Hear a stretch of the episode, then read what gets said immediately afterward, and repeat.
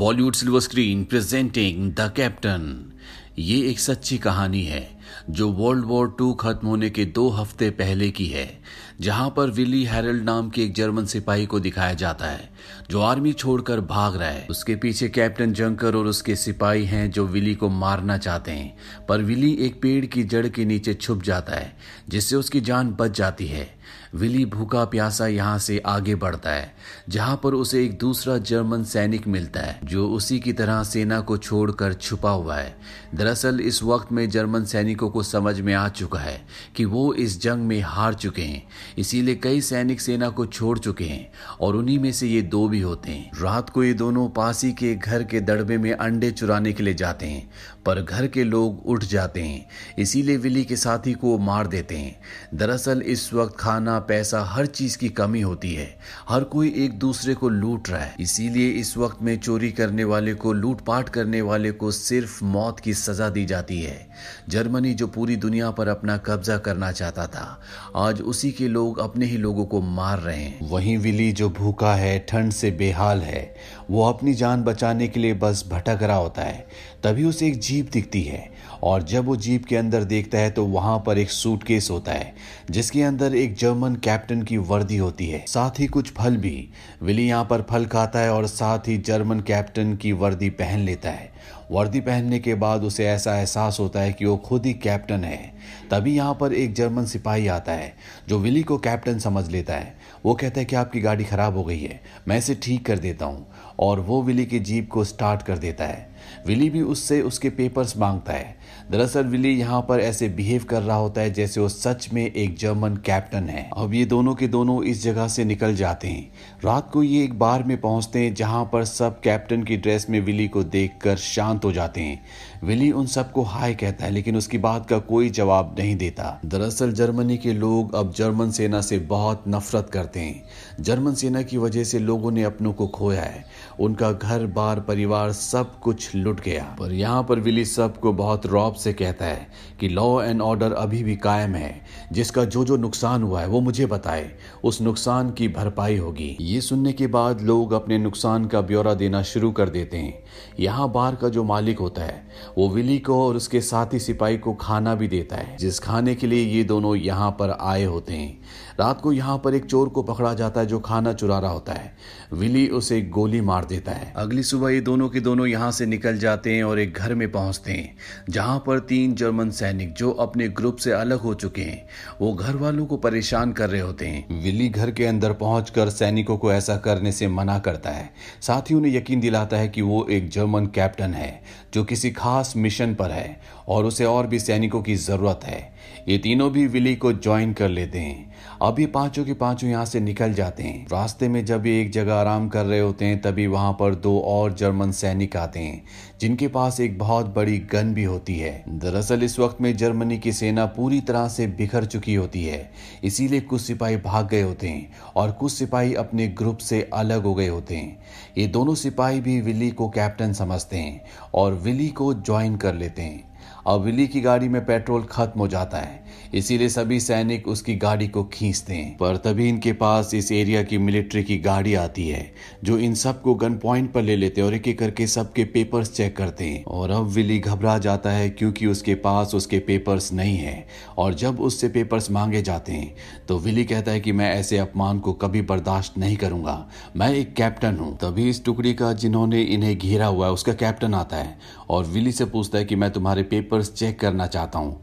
Willie कहता है कि मैं खास मिशन पर हूँ। मुझे हाई अथॉरिटी ने यहाँ पर भेजा है। कैप्टन उससे पूछता है, कौन सी हाई अथॉरिटी विली कहता है, मुझे खुद हिटलर ने यहाँ पर भेजा है। कैप्टन कहता है, मैं तुम्हारे पेपर्स चेक करना चाहता हूँ। विली अपनी जेब से पेपर्स निकालता है, जिस पर उसका नाम नहीं है। पर देने से पहले वो कहता है कि मैं भी एक कैप्टन हूँ, तुम भी एक कैप्टन हो। इसीलिए मैं भी तुम्हारे पेपर्स चेक करना चाहूँगा।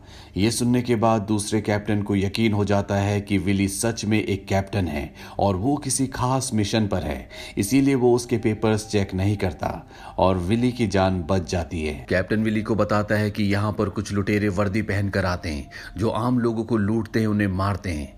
विली कहता है, अगर ऐसा है तो मैं सबसे पहले उन लोगों को सबक सिखाऊँगा। इस काम में मैं तुम्हारा साथ दूँगा। इसके बाद कैप्टन की टीम के साथ विली भी अपनी टीम को लेकर उसकी छावनी तक पहुँच जाता है, जहाँ पर इनकी मुलाकात कैप्टन जंकर से होती है। कैप्टन जंकर को बताया जाता है कि कैप्टन विली को यहाँ पर खुद हिटलर ने किसी खास मिशन के लिए भेजा है। कैप्टन जंकर जब विली को देखता है तो कहता है, शायद मैंने पहले तुम्हें कहीं देखा है, पर फ़िलहाल मुझे याद नहीं आ रहा। पर मेरी याददाश्त तेज है, मैं जल्द ही याद कर लूँगा। कैप्टन जंकर भूल चुका होता है कि विली वही सिपाही है। जिसे वो इस कहानी की शुरुआत में सेना से भागने के आरोप में मारना चाहता था। अब ये सब के सब एक प्रिजनर कैंप में पहुँचते हैं। जहाँ पर सभी गार्ड्स का लीडर जिसका नाम कर्ल है, वो इनके पास आता है। उसे लगता है कि कैप्टन विली यहाँ पर सेना के सभी कैदियों का कोर्ट मार्शल करने के लिए आया है। लेकिन जंकर उसे बताता है कि हिटलर ने कैप्टन विली को यहाँ पर किसी खास मिशन के लिए भेजा है। कर्ल विली को बताता है कि सेना के सभी कैदियों से हम परेशान हो चुके हैं।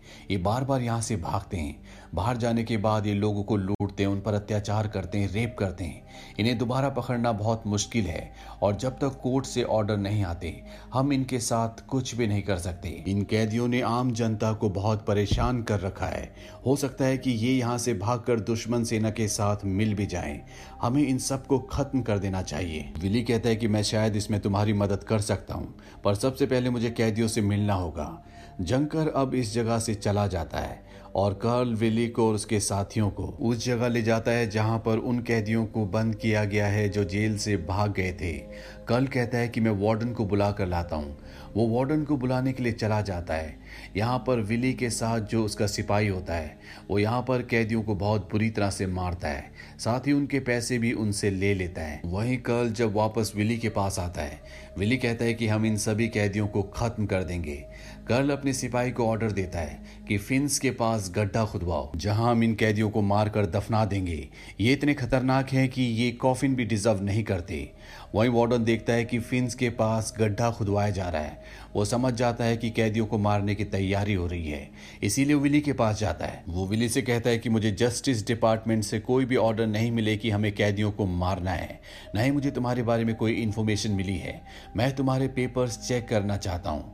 विली कहता है कि मुझे खुद हिटलर ने यहाँ पर भेजा है और मेरे पास पूरे अधिकार हैं। मैं जो चाहूँ वो कर सकता हूँ। वार्डन अपने सीनियर को कॉल करता है और वो बताता है कि विली यहाँ पर कैदियों को मार रहा है। उसने पहले पाँच कैदियों को मार दिया है। विली भी सीनियर से फ़ोन पर बात करता है। वो कहता है कि जिन पाँच कैदियों को मैंने मारा, वो सब के सब अपराधी थे। हिटलर ने मुझे खास अधिकार दिए हैं और मैंने उन्हीं अधिकारों का इस्तेमाल किया है। इसके बाद वार्डन को बताया जाता है कि कल तक तुम्हें रुकना होगा। कल मैं खुद वहाँ पर आकर कैप्टन विली की इंक्वायरी करूँगा। वार्डन विली को कहता है कि कल तक तुम कुछ भी नहीं कर सकते। विली उस जगह से चला जाता है। इसके बाद कर्ल जिसे विली पर पूरा विश्वास है, वो विली के हर एक फैसले से बहुत खुश है। वो जस्टिस डिपार्टमेंट के एक सीनियर को कॉल करता है। और विली के साथ मिलकर उस सीनियर को विश्वास दिलाने में कामयाब हो जाता है कि विली को यहाँ पर हिटलर ने भेजा है और उसके पास खास पावर है। जस्टिस डिपार्टमेंट का वही सीनियर वार्डन को कॉल करता है और कहता है कि विली जो कर रहा है उसे करने दो। उसे हिटलर ने यहाँ पर भेजा है। इसके बाद विली और कमांडर तीस कैदियों को गड्ढे के अंदर भेजते हैं और उन तीस के तीस कैदियों को गोली मार दी जाती है। शाम को एक बार फिर से कैदियों को बाहर लाया जाता है और तीस कैदियों को दोबारा से गड्ढे के अंदर डाला जाता है और तीस और कैदियों को मार दिया जाता है। अब यहाँ पर गड्ढा भरने के लिए दूसरे कैदियों को कहा जाता है, पर वो साफ़ साफ़ मना कर देते हैं, क्योंकि उन्हें पता है कि ये सब कुछ गलत हो रहा है। वहीं वार्डन को दिखाया जाता है जो इन सब चीज़ों से बहुत बेचैन होता है। उसे विली पर शक है, क्योंकि उसने विली की पैंट देखी होती है जो कि उसके साइज़ की नहीं होती। वार्डन को पूरा विश्वास है कि विली यहाँ पर जो कुछ कर रहा है, वो गैर कानूनी तरीके से कर रहा है। वो अपने सीनियर को कॉल करता है, उसका सीनियर कहता है कि जो कुछ तुम्हें लगता है, वो सब कुछ मुझे रिटर्न में चाहिए। वार्डन अपने साथी को कहता है कि मुझे शहर जाना होगा। वैसे भी यहाँ पर मेरे हाथ में कोई भी पावर नहीं है। वार्डन यहाँ से शहर चला जाता है। वहीं विली को दिखाया जाता है जो आज खुश है, इसीलिए वो सबको पार्टी देता है। पार्टी में सब बहुत इंजॉय करते हैं, लेकिन यहाँ पर कुछ लोगों की आपस में लड़ाई हो जाती है। पार्टी खत्म होने के बाद विली जब बाहर आता है तो वो देखता है कि अभी भी कुछ कैदी बचे हुए जिन्हें मारना बाकी है। विली उन सबके हाथ बाँध देता है और उन्हें भागने के लिए कहता है। और जब वो भागते हैं तो विली पीछे से गोलियाँ चलाता है और उन सबको मार देता है। दरअसल विली ने आज जिन नब्बे कैदियों को मारा होता है, वो जर्मन की सेना के वो सैनिक थे, जिन्होंने सेना छोड़ दी थी और यहाँ से भागकर वो आम लोगों को लूटते थे, उन्हें परेशान करते थे, साथ ही मासूम लड़कियों की इज़्ज़त के साथ भी खेलते थे। अब रात को यहाँ पर अलाइट की सेना इस कैंप पर हवाई हमला कर देती है, जिससे लगभग सभी लोग मारे जाते हैं। पर विली और उसके कुछ साथी बच जाते हैं। बचे हुए साथियों को विली बड़ी बड़ी पोस्ट देता है और ये सब के सब अब शहर आ जाते हैं। जहाँ पर विली और उसके साथी शहर में आम लोगों को लूटना शुरू कर देते हैं। वहीं पर एक होटल होता है जहाँ पर ये स्टे करते हैं। विली का एक साथी उसके साथ बदतमीजी करता है, जिसे विली मौत की सजा सुनाता है, यानी कि विली ने अपनी खुद की एक अदालत भी बना ली है। अब अगली रात को होटल में आर्मी पुलिस छापा मारती है और विली और उसके सभी साथियों को पकड़ लेती है। इसके बाद विली के ऊपर मुकदमा चलाया जाता है, लेकिन जज विली को कोई सजा नहीं सुनाता। वो कहता है कि विली ने जो कुछ किया, वो जर्मनी के लोगों के लिए किया, लेकिन अब उसे फ्रंट में दोबारा से लड़ने के लिए जाना होगा। यानी कि बर्लिन में, जहाँ पर हिटलर है और लगातार अलाइड की सेना उस तरफ़ बढ़ रही है, पर इससे पहले कि विली को बर्लिन भेजा जाता। विली इस जगह से भाग जाता है, और आखिरी बार विली को हमें जंगल की तरफ़ जाते हुए दिखाया जाता है। इसके बाद हमें बताया जाता है कि 23 मई सन 1945 को विली को ब्रेड चुराते हुए पकड़ लिया गया। वो अपना पेट भरने के लिए संघर्ष कर रहा था। 14 नवंबर सन 1946 को विली और उसके छह साथियों को फांसी की सजा दे दी गई। विली इस वक्त मात्र 21 साल का था। इस फ़िल्म में हमें जर्मनी के उस सच को दिखाया गया है, जहाँ पर जर्मनी के आम लोग दुश्मन सेना से नहीं, बल्कि खुद अपनी जर्मन सेना से परेशान है, वो उनसे नफरत करते हैं। जो आग जर्मनी ने दूसरों के घर पर लगाई थी, अब उसी आग से उनके खुद के हाथ जल रहे हैं। यहाँ पर हर एक जर्मन दूसरे जर्मन का दुश्मन है। तो ये थी पूरी कहानी फ़िल्म द कैप्टन की।